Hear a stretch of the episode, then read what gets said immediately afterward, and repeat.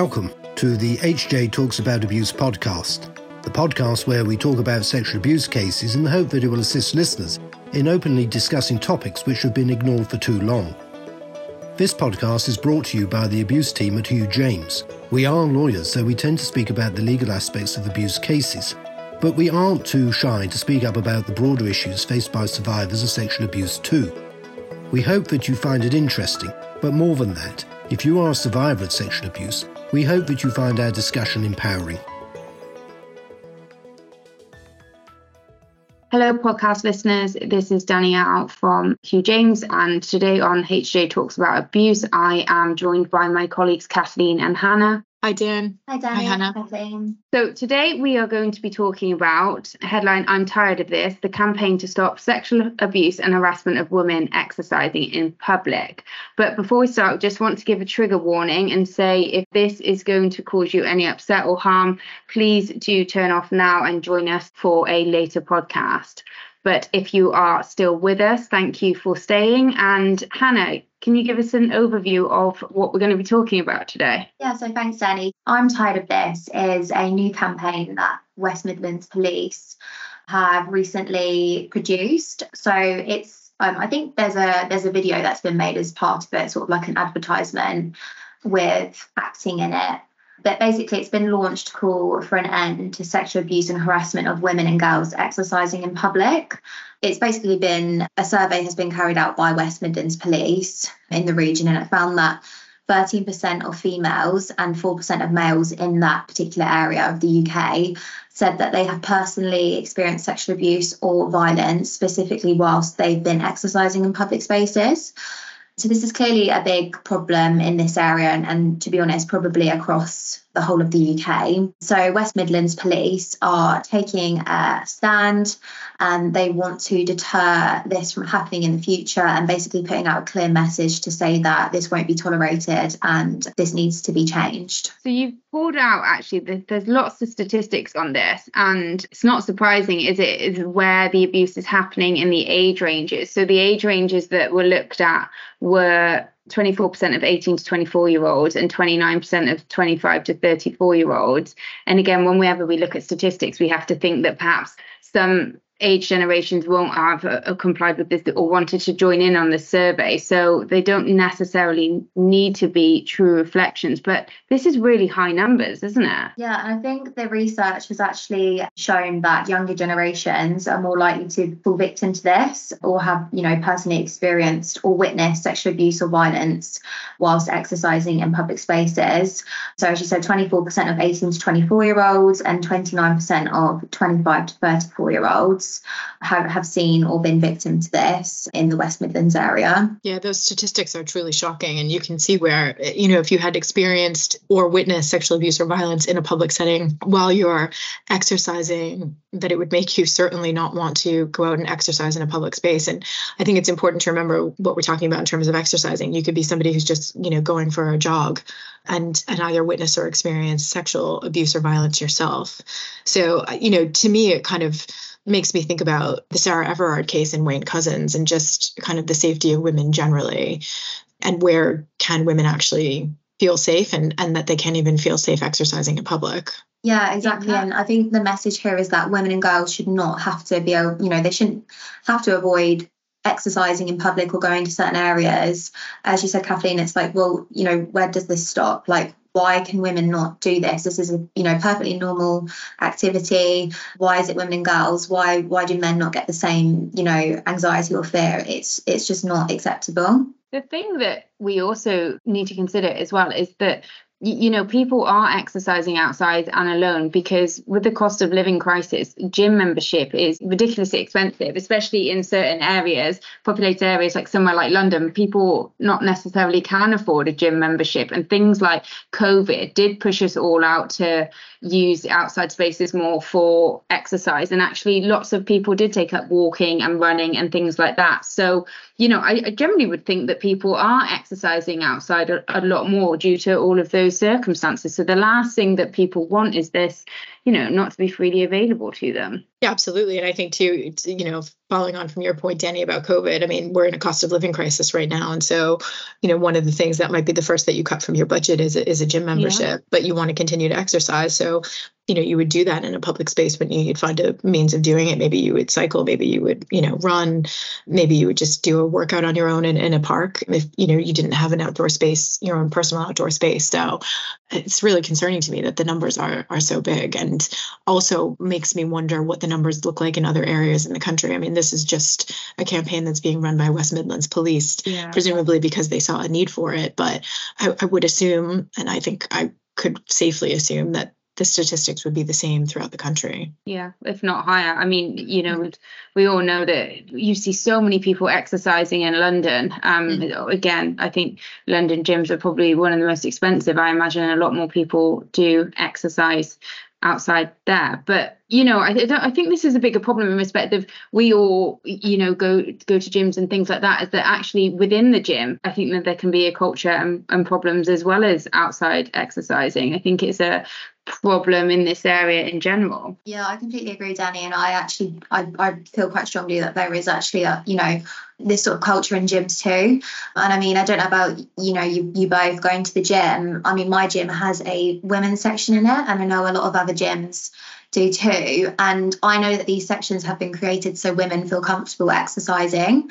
And I remember when I first came across one of these sections, I was like quite taken aback that there actually had to be a, you know, a separate section. And, you know, it was really commonly used. So clearly a lot of women don't feel comfortable being in a gym setting with men. And just to add to that you know you see things on tiktok and instagram. I know on tiktok there was a hashtag that was trending. Um, i think it was something like gym weirdos and there was over like 2 million views and videos on there. And for me you know being a tiktok user this is something that i see quite often is you know videos where girls have been filming themselves in the gym maybe for um, like a fitness page and they catch men staring at them or being inappropriate in the background. The thing is, I I have a weird thing about phones and filming in the gym because I know that when I go and I'm working out in the gym and I'm probably looking a hot, you know, sweaty mess, I really have concerns that other people are potentially filming not necessarily me, but you have that fear that you're being vulnerable in your training and you're there to get fitter, not to necessarily look good.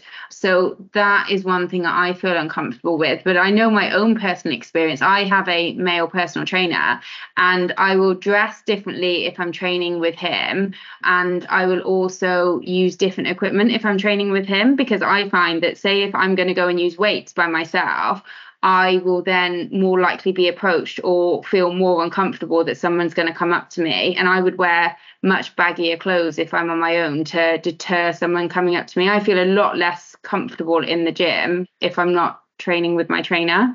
And I don't I don't know if, if that's just my experience, but I feel like yeah, it's odd that, you know, not even consciously I do it, but I would wear much baggier clothing if I was training by myself. Yeah, it's funny. I was thinking I've the gym that I've joined recently. I when I went for the kind of induction and show around by the manager, and he, you know, showed me the weight section, and he said to me, "Oh, well, if you come at this time of day, you know, the weights is all the kind of young guys, and you know, it's kind of taken over by the teenagers and guys in their 20s so you know you might not want to come at that time of day. You might prefer to come at a different time of day. Which you know i mean at the time i just thought you know he was just being very straightforward about it. But yeah. actually looking at it in the mm-hmm. context of what we're talking about today and and also you know as you say danny your experience and i can completely understand that is actually this isn't right is it? Why should we have to you know, yeah. dress in baggy clothes or, you know, make sure we go to the gym at a time where it's not all, you know, young guys taking over the weight section because we feel uncomfortable to go into the weight section or that there should have to be a women's only yeah. section of a gym you know it's a, it's more of a cultural issue isn't it really yeah, yeah. i completely agree and i was just going to say kathleen that just to add to that it feels like it's almost been normalized mm. i mean i know my gym that i go to you know it was almost like a joke between me and my friends that would go if we'd ever go together that we, we sometimes call it like it's, it's like a dating place because you go in there sometimes and you just feel like especially if you walk through the weight section i mean i wouldn't dare go to the weight section just because i do feel so intimidated. And it's actually say it's like a cultural thing. It's it's like it's become normalized. And i think probably a lot of women feel the same way but until you know we actually raise the conversation and think about it it's not it's not right it's not right at all and it's not funny it's not a joke. Yeah absolutely. And i think too from to that point hannah i mean you know it's great that this campaign is focused on public spaces but actually the campaign really needs to be wider doesn't it? It needs to be focused on on women in gyms as well and how yeah. uncomfortable like i'm exactly the same. When i used to work out with a personal trainer who was female I would only go to the gym if I was training with her because I would feel so intimidated and uncomfortable to go and even pick up weights to go and find another spot hiding away in a corner of the gym yeah, you know yeah. on my own. And i think even just you know having to be aware of like what you're wearing like i know times i'd be on the treadmill and obviously you're exercising you get a bit hot but I'd feel uncomfortable to like take a layer off. And I, you know, I've seen visibly some girls who walk around, you know, which is completely right in their gym gear and, and little tops, and so they should because they're exercising and it's gym wear, and just that attracting a lot of attention, and it's just so wrong. You know, the difficulty is as well is that if you're in the gym, that there's quite a lot of well, especially my gym, there's quite a lot of mirrors. So in the areas where you're working out on the mats, you can see other people that are looking at you even though they can't see that you can see them. And that is just a, such a weird situation that you know whatever you're doing it just it can feel very uncomfortable. But yeah these should be open spaces. And i mean we're talking about it from three female perspectives because we are female but it would be interesting as well to see if you know sometimes men feel like that you know if there's a big group of women in there watching mm, you know yeah. if a man's gone in there on his own or other men how they feel i imagine it can be intimidating as well both ways really yeah, no you are right yeah i'm, I'm sure there is a lot of men. I think that's a that fair, too. yeah. I think there's that's a fair point of like if a man at a gym, you know, might be stared at or whatever. But I think I do think generally speaking, women have this experience not just in gyms or exercising or in public spaces. I think women generally have often an experience of feeling out unsafe in various settings that men don't mm. and, and don't necessarily appreciate the kind of length that women have to go to to feel safe. Yeah, and I mean we yeah. we've had cases before of sexual assaults in the gyms and the difficulties that necessarily come with it, whether if we're talking about other gym users or perhaps instructors, whether an instructor is self-employed and things like that. So so the area of the gym world is quite a complex one.